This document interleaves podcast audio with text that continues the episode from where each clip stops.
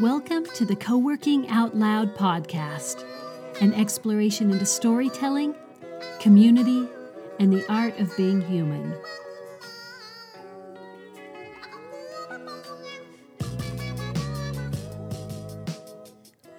This is episode eight of the Co working Out Loud podcast. I'm your host, Kat Johnson. As you probably know, I do a lot of writing about co working. That's pretty much what I am known for these days. But something I've done since I first started writing professionally back in 2009 is music writing.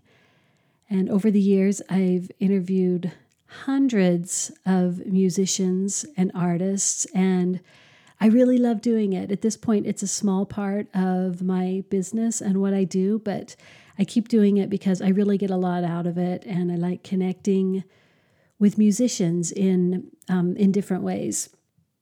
Some of my favorite, best interviews of all time have been with musicians, including Lucinda Williams and Regina Carter and Trevor Hall, Mary Gauthier. It's such a joy. I get to talk with people who I admire so much and whose music means so much to me. And the flip side of that is my worst interview ever, ever to this day was with a musician. At the time, I was still fairly new to interviewing people, and I had set up an interview with Erika Wennerstrom from The Heartless Bastards. The first problem came I was on the road. I was over the hill in Silicon Valley. I had taken the train, so I didn't have a car that I could pop into and do the interview, which I've done dozens of times, car interviews. My plan was to go to the local library and get either a meeting room or find a little area that, that was a talking zone. I'd be able to link into their Wi Fi and do the call from there. So I go to the library, show up early ahead of time, so I have plenty of time to get ready. And the first problem is that they have plenty of meeting rooms and they're all empty, but you can't use them unless you're a card holder at that particular branch or in that particular system. And you couldn't be a card holder unless you lived there. They had no way to give a, a guest pass or let, let someone in for a day. And the librarian was not giving, she was not budging an inch on that one. So I put my questions and kind of prompts into an offline document. And I thought, I'll just go outside, sit outside, and do the call from somewhere around the building. There must be a bench or something. So I go outside.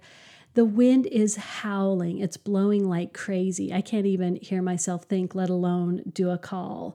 So I realize I'm not going to get a good recording. And my little, I have a little recorder that my, uh, the headpiece from my phone links to the recorder so I can record my calls. So I start hunting around for a quiet spot where the wind isn't absolutely howling. All around the library are just houses and trees, and the, the rustling of the trees is making things even louder. But across this grassy field is this kind of pavilion looking structure. So I'm like, maybe there's something over there. All I'm looking for at this point is like a decent windbreak. So I jam across the field, and at this point, I'm still like 10 minutes out from our interview time, so I'm still feeling okay. So I get to the pavilion, and it's an outdoor swimming pool, but nobody's there. So I'm like, perfect. It's a great wind block. I climb up to the top bleacher, and at this point, I'm like three minutes out from the interview time, so I'm a little bit anxious. Flip open my laptop uh, give my questions a quick look. I turn on my recorder and it flashes the low battery signal. And that's when I start freaking out. My heart's racing. Um, I had no battery spares, which is a total rookie move. And it's time for our call. So I'm thinking, okay, I'm not going to have a recording. So I'm just going to have to type like crazy while I'm interviewing her and talking with her and try to get as much down from our conversation as I can. So, two o'clock comes. I start dialing the number, and all of a sudden, the swimming pool doors open and in flood dozens of people to the pool area because, of course, the pool opened at two. So all of a sudden it's loud and crazy and there's shrieks and laughter and splashing and people are jumping off the diving board. And I'm dialing trying to hear the whole thing thinking this cannot be happening.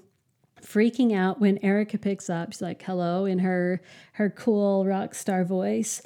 And I then proceeded to fumble my way through the worst interview of my life. I was stressed and distracted I couldn't hear very well. I was typing furiously. Her responses to my questions were short, sometimes one word, and I was having a hard time engaging her. And I'm sure she was wondering what the hell was going on with me because I was totally distracted and disengaged. And long story short, it was awful. Mercifully, it was over in about 20 minutes. And in hindsight, there's so many things I would have done differently, including shooting her off an email and saying, hey, can we reschedule? Like that would have been the easiest. But, you know, I, I was uh, going full force ahead, even though it was absolutely not working out at all. But there we were having our interview in the swimming pool. so the article turned out okay. I mean, one thing you do as a writer, sometimes you have to spin very little into something. Um, it was not great. And for years, that's been my go to story of the awful interview. Recently, I saw that Erika had released a solo album and she was coming through Santa Cruz. So I knew I had to interview her again. I knew I had to go full circle with this story and potentially tie it up nicely in a little bow. So I reached out to her publicist, set up an interview, and at the time I hadn't heard the record, I didn't know anything about it. But as I started prepping for the interview and researching what she had been up to and listening to the songs, I was absolutely blown away. I realized there was so much there, and I was thrilled to interview her. There was a lot about her life right now that is really resonating with me. She let go of some things. She has a new appreciation for things. She's working on a different level, getting to know herself. She's giving herself permission to say no. There's just a lot of really cool stuff that's that's um, coming from her direction right now, and I had no idea of any of that going into it. But once we started chatting, it turned into seriously one of my favorite interviews ever. It's what I try to do, no matter who I'm interviewing, is you kind of start talking about whatever their their business or their thing or their art is and then i try to let it let the conversation kind of settle into a place of humanness where we're just talking as two humans and try to get rid of that divide that i'm interviewing them and that they're a rock star or a business owner or whatever and just try to connect on that level. And she was so available to just go there. She was really open and really cool. And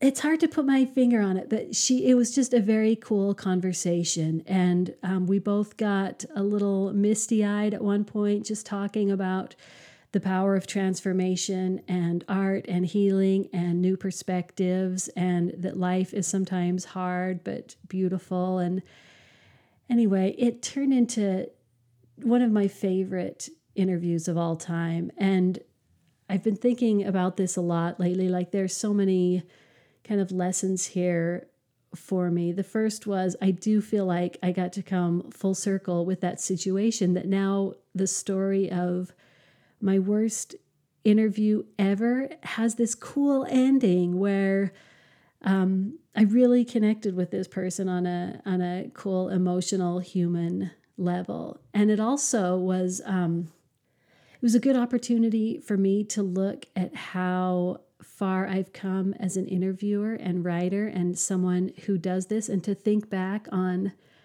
my younger self who made myself so crazy. Like it just wasn't working out at all. And I just pushed and pushed and pushed through and came up with something that was less than great because I didn't have the the willingness or courage or whatever to say, you know what, it's not working. Let's let's reschedule this or let's ditch it or whatever. So um, I guess that's my big takeaway with this one. I just really wanted to share this story. And the article, I feel like it turned out really cool, and I've been getting a lot of great feedback from it. If you're interested in hearing it, if you're into rootsy, indie, cool rock stuff, I cannot recommend this record highly enough.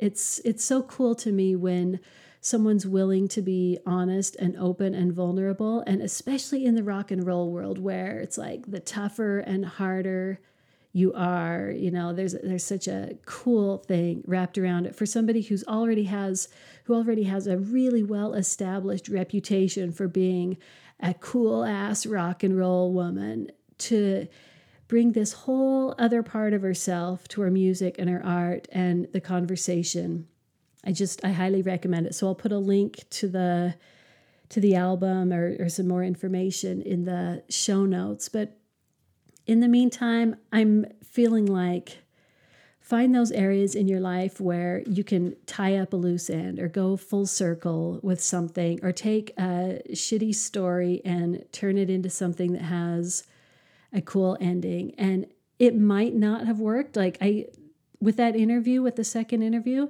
it may have turned out that it was another bad interview and we just didn't have a we just weren't synced up at all and interviewing's not her thing and it just didn't work out but it didn't go that way um, i made some space for a different ending and it totally veered off into such cool territory and i'm so glad that that's the ending to that story and I'm really happy for Erika, and I'm really glad that the article worked out. So I hope you're well. I hope things are going your way. If you want to subscribe to this show, please do. While you're there, you can leave a rating and review. The best place to do it is through the Apple Podcast app, but um, you can also listen at katjohnson.co.